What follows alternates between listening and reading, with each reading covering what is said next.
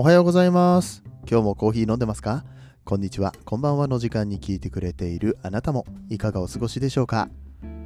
さて、この番組はコーヒー沼で泥遊びと言いまして、コーヒーインフルエンサーこと私翔平がコーヒーは楽しい、そして時には人生の役に立つというテーマのもとお送りしております。毎日15分くらいのコーヒー雑談バラエティラジオでございます。皆さんの今日のコーヒーがいつもよりちょっと美味しく感じてもらえたらいいなと思って配信をしております。今日もどうぞよろしくお願いいたします。え昨日節分だったんですよね。ちょっと放送できなかったんですけれども、2月3日節分の日ということで、まあみんなは豆を食べる、えーという話なんですが、まあ、豆って言っても大豆ね、コーヒー豆はさすがに食べないよね。まあそもそもコーヒー豆、豆じゃないし、食べないでしょって話なんですけど、うん、まあ一般の方たちは食べないと思うんですが、食べるやつがいるんですよね。いや、さすがにね、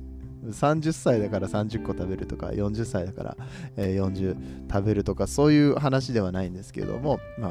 え1粒か2粒ぐらい口に含んでね、ぐっと奥歯の方で噛みしめて、この割った瞬間の香りと、あと、唾液で抽出するみたいな感じで、こう、ちょっとこう、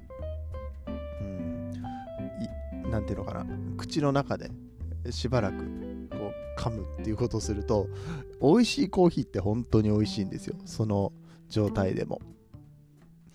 で、えーまあ、実際に噛んで口の中でちょっと味見した豆の、うんその中から出てくるえー香気成分っていうのかな味とかを感じ取ってあこれだったらこうやって入れてみようかなとか言って結構その最初に、えー飲む前に初めて買った豆をそうやって口の中で抽出してみるってことをやってるバリスタはね、いるんですよね。バリスタとか、焙煎士とかね。焙煎士なんか、あの、焼き終わった後に、あ今日上手に焼けたかなっていうのを確認するために、パクパク食べてますからね。うん。コーヒー豆なんて食べるもんじゃねえだろうって。2月3日だからって。ね。あの、すぐそういうこと言うみたいな 風に思う方もいらっしゃるかもしれませんが、多分結構な数の人たちがコーヒー豆食うの話をしてると思うから。けど、実はね、実際に食べるんですよね。うん、まあ、さすがにこの年の数だけ食べるのは難しいかもしれないんですけど、じゃあ今度はその年の数だけ、え数えて、コーヒー豆をね、数えて入れたらどうだっていうのもあって、あのベートーベンってね、いるじゃないですか、ピアニストのね、じゃじゃじゃじゃんですよね。じゃじゃじゃじゃじゃじゃんですよねって説明はごめんなさい、あの雑。ちょっと雑すぎた。うんまあ、運命とか、大工とか、まあ、年末とかにやるやつね。うん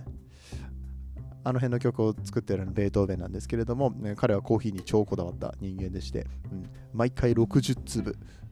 えー召使いに数えさせて、えー飲んでたらしいですよ。でその60粒っていうのが、まあ、現代的に言うとちょっと少なめかなって感じなんだけど深入りで入れてるんだったらそんぐらいでもいいのかなっていう、割と理にかなった粒の数でさすがこだわりマンだな、えーベートーベンさん音楽家はねそういうところこだわるんですかねっていうところがね、えーなかなか面白い豆知識だったりとかしまして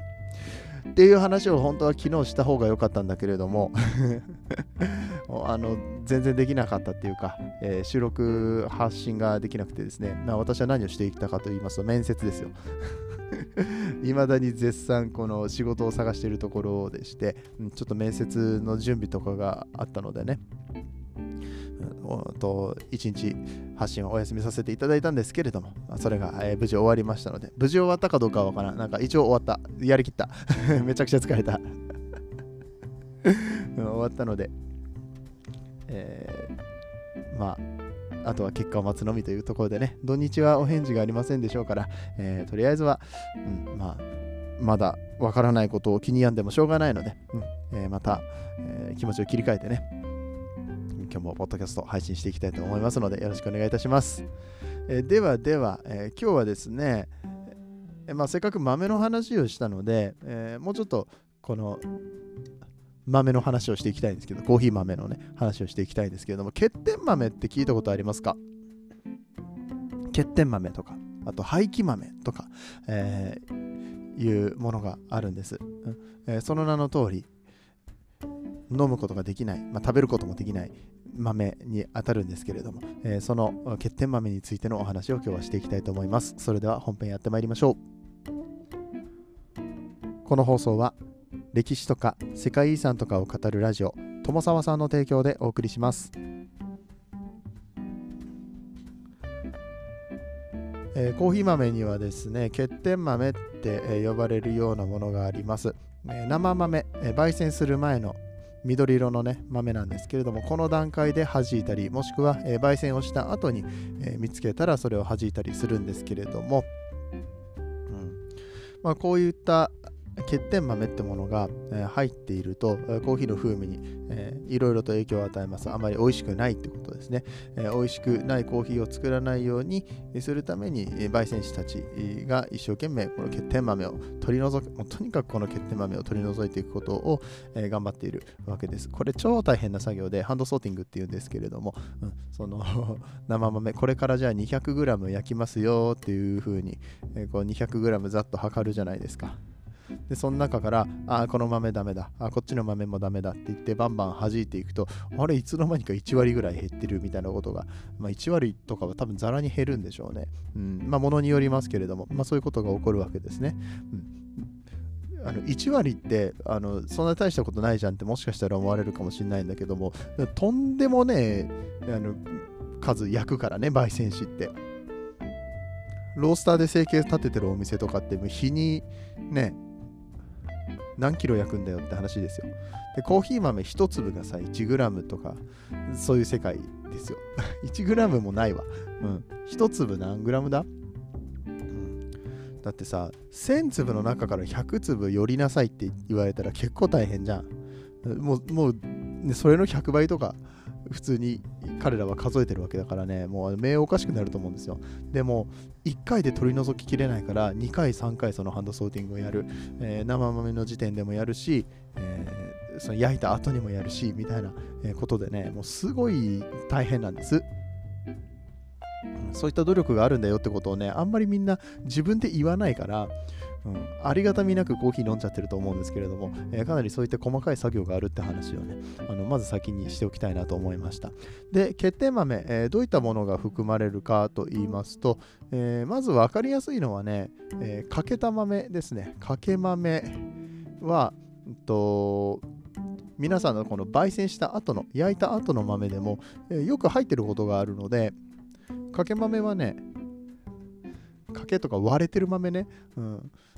はあの結構そのお家で豆から引くっていう方は一回自分のこれから入れようとしてる豆の中にそういうものが入ってないか見てみてください。で、えーそういった豆を取り除かなきゃいけないのはなぜか、まあ、かけてるだけ割れてるだけでしょって。まあ、いわゆるスーパーで売ってる野菜とかの見切品に近い、えーような、えーイメージかな。食べれるんだけれどもちょっとクオリティ落ちてるよと、うん。うん。スーパーの野菜はいい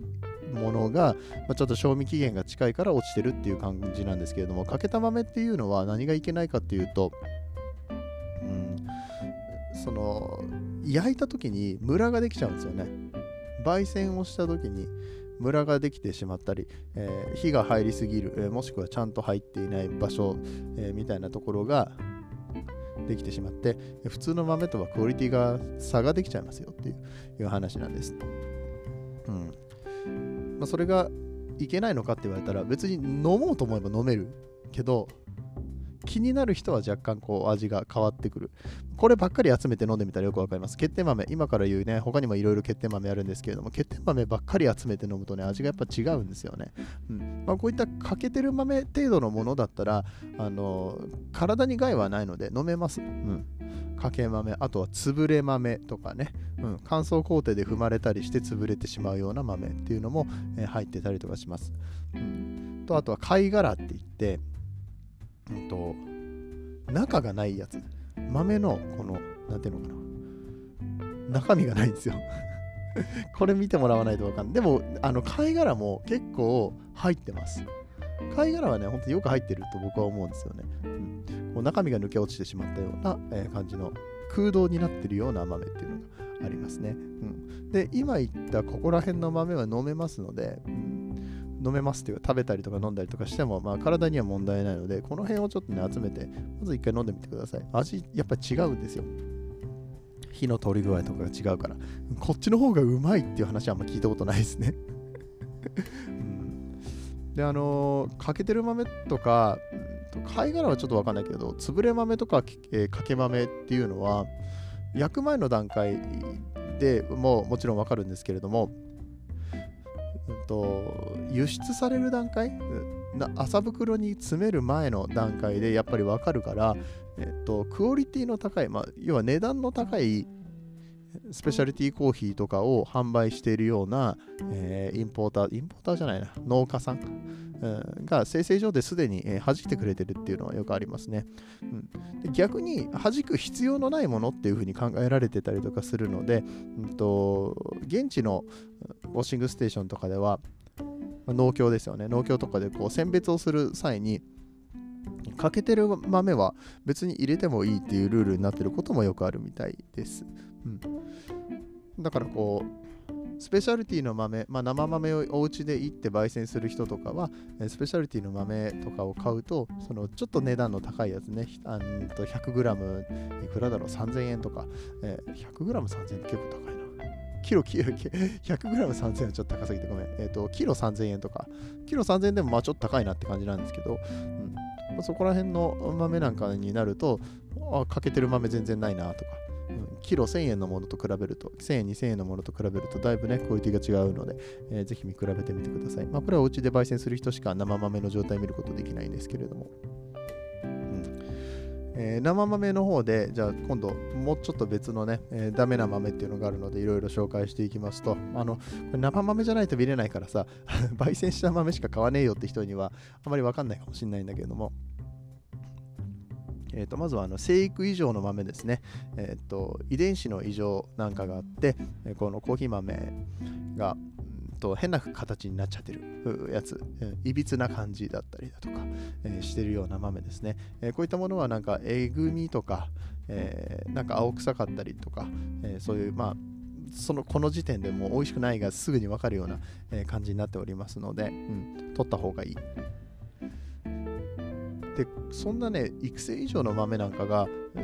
すごいたくさん入ってるのかって言われたら結構入ってる。はいあの生豆の時点での話ですよ、うん、多分みんながみんながどれぐらい入ってるって予想してるか分かんないけれども、ね、育成以上の豆なんてそんなにあったら困るじゃないって思うかもしれないけどあのよく言う、うん遺伝子異常、まあのね、人間とかでもあると思うし動物とかでも遺伝子異常ねなんかうんまあこれ例えに引き合いに出していいのか分かんないけどまあなんか体に異常がありますとか、えー、内臓に異常がありますみたいな形で生まれてきてしまう、ね、えー赤ちゃんだったりとかもいるじゃないですか。まあ、そういうのって統計的にじゃあ1万人に1人とか、えー、10万人に1人とか言われるわけなんですが、コーヒーの10万粒って、えー、ね、結構あっという間なので、1万粒なんてね、多分本当にすぐ、さっきもね、あの60粒を数えて、えー、ベートーベンがコーヒー飲んでたって話ですけれども、あれも確かに 8g か 10g ぐらいなんですよ、60粒で。うん、ってことは、えーと、と600粒で、えー、600粒持ってきてもね 100g ぐらいしかならないわけですよね。うん、ねあの1日に 10kg 焼くよっていうロースターがあったら、まあ、やっぱり何個かはそういうのが出てくるんですよね。うん、で他にも、えー、ございます。発酵豆。これは発酵しすぎちゃってなんか豆の中の方まで、えー、発酵しちゃってもうなんかもうとにかくなんかままずい 刺激的な味がするやつですね、うん、色がね全く他の豆と変わっちゃってるんで生豆の状態だと分かりやすいですね、うん、あと黒豆あの黒くなっちゃってる豆っていうのもありますね。まあ、この辺の発酵発酵しすぎちゃった豆えなんか、ちょっと暗めの茶色になってるやつとか、あれです、本来だったら緑色のはずなのに、薄緑なんですよ、コーヒーの生豆って。うん、それがあの真っ黒になっちゃってるってね、もう明らかに異物じゃないですか。だからまあ簡単に取り除けるは取り除けるなんですけれども、これが入っちゃったりとかした時にはもうめちゃくちゃまずいみたいですね。僕はちょっとこの辺の豆はね、飲んだことない。あ、発酵豆は取り除いたことはあるけど、まあ、ていうかあの普通に生豆をね、あのいろいろやってる時にあの友達の知り合いのロースターのね、えー、ハンドソーティング手伝ったりとかした時にねやっぱりこういう悪い豆出てくるんですよね、まあ、この辺の豆を取っといて飲んだりとかできる環境があるのであればかなり勉強になるのでねぜひぜひお試し 美味しくはないけど、まあ、欠点豆のカッピングっていうのはねやってみてもいいんじゃないかなと思います。はい、えー、続きましてカビ豆ですね。そうカビちゃってる豆っていうのがあるんです。やっぱり、えー、コーヒー豆水分含んでますのでまあ保存状況だったりとか、え輸送の段階で、えカビてしまう豆。でこれね、1個カビ豆があるとね、あ、これ、あんまり保存状態良くなかったのかなとか思って他の豆にもねカビがないのかってめちゃくちゃまた探しちゃったりとかしますよねそういうことやってると本当にもうなんか目おかしくなるしあとハンドソーティングはやっぱずっと指でねピッピッピッってこう弾いていきますので、うん、その検証炎にもなるって、よく言ったりとかしますが、はい、そういったカビ豆っていうのがあります。カビ豆はね、一回カビたら、あのそのカビを取り除いたところでカビ毒っていうのがね、他の豆に充満している可能性があったりとかしまして、うん、怖いですね。カビ毒についてはちょっとまたいろいろ難しいところがあるんですけれども、うん、一応輸入のね基準っていうものは定められてるけどカビのカビについては定められてるけど、カビ毒については定められてない。まあ、どうやって数値を測るんだっていうところもあるかと思いますが、ね、えー、そんな、えー、よろしくない豆っていうのがあります。はい、えー、お次は虫食い豆ですね。虫食いの豆っていうのは穴が開いてるんですけれども、うん、このね、穴の場所っていうのが、うん、普通の豆、普通のコーヒー豆、まあ、まあ、飲める、食べれる、うん、何欠点のない豆でも穴っぽく見えるやつがあるんですよ。その穴っぽく見えるのはあの生育段階で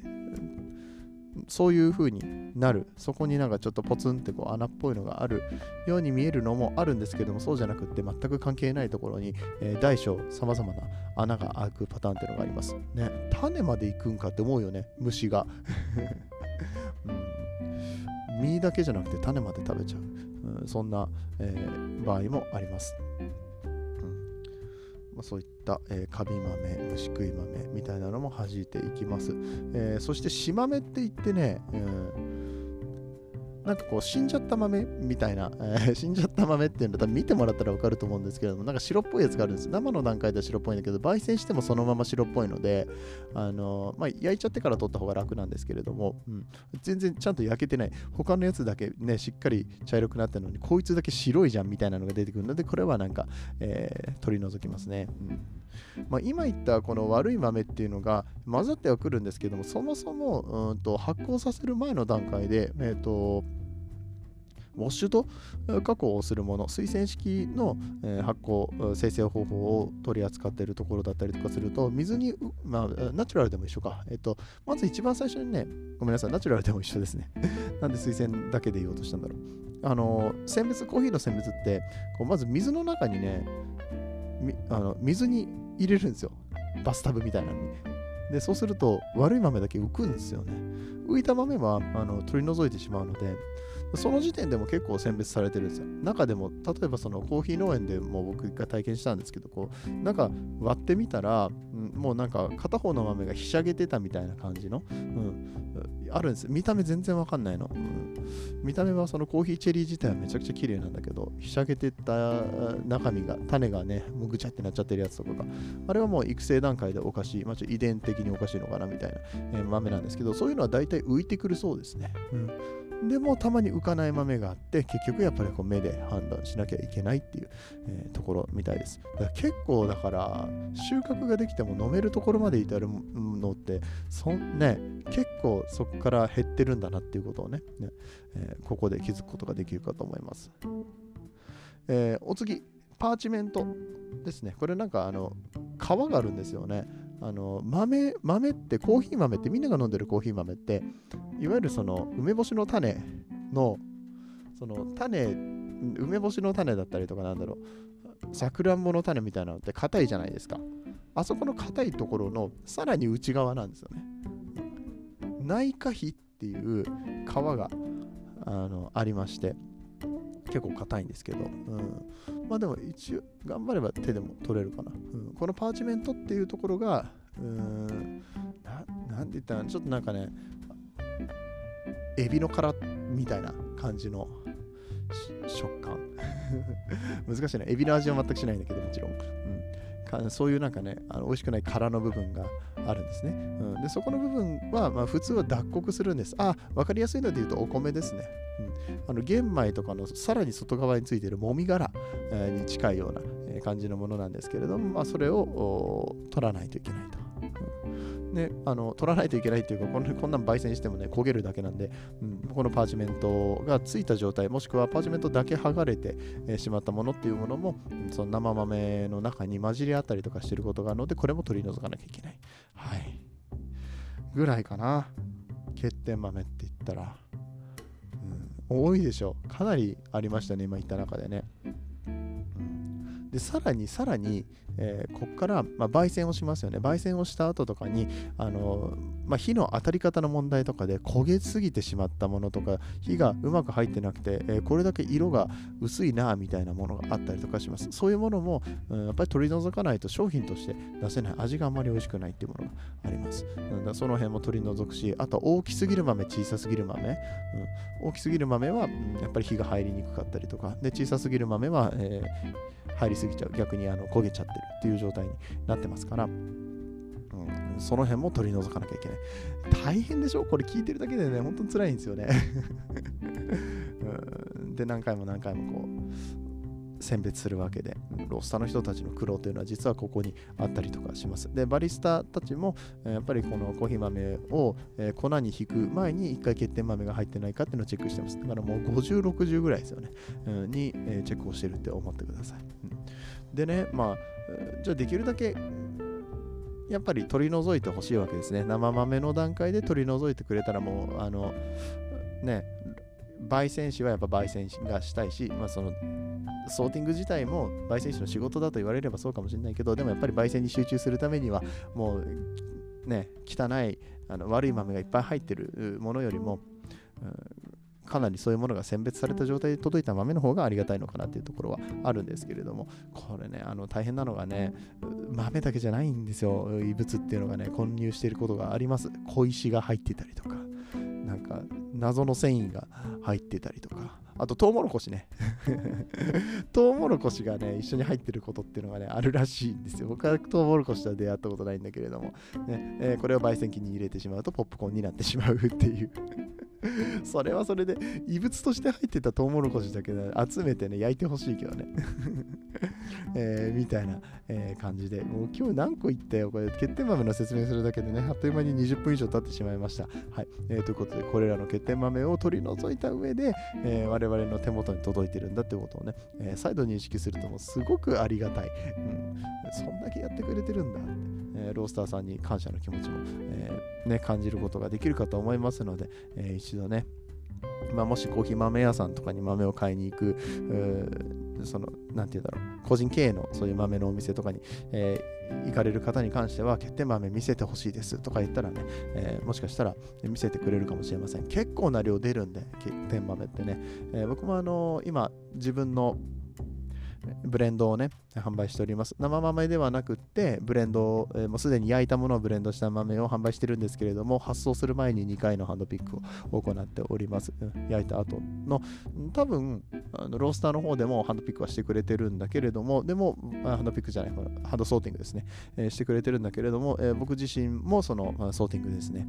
えやるようにして、できるだけ、欠点になっている豆を皆さんのところに送らないようにっていうね、ことは、え努力をしております。じゃあ今度この残ってしまった欠点の豆の方はどうしたらいいのか、はえー、ゴミになるのか、ね、いわゆるフードロスみたいなところにもつながっていくんじゃないのかみたいなお話はまた別のところで、えー、できたらと思いますが、えー、今日はこういった欠点豆というものが、えコーヒーの風味にかなり影響をもたらします。まあ、さっきも言った通り焼けすぎていたりとか、え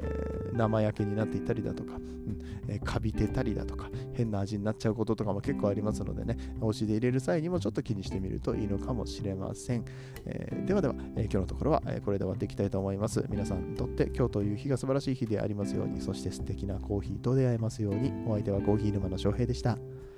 次はどの声とつながりますか？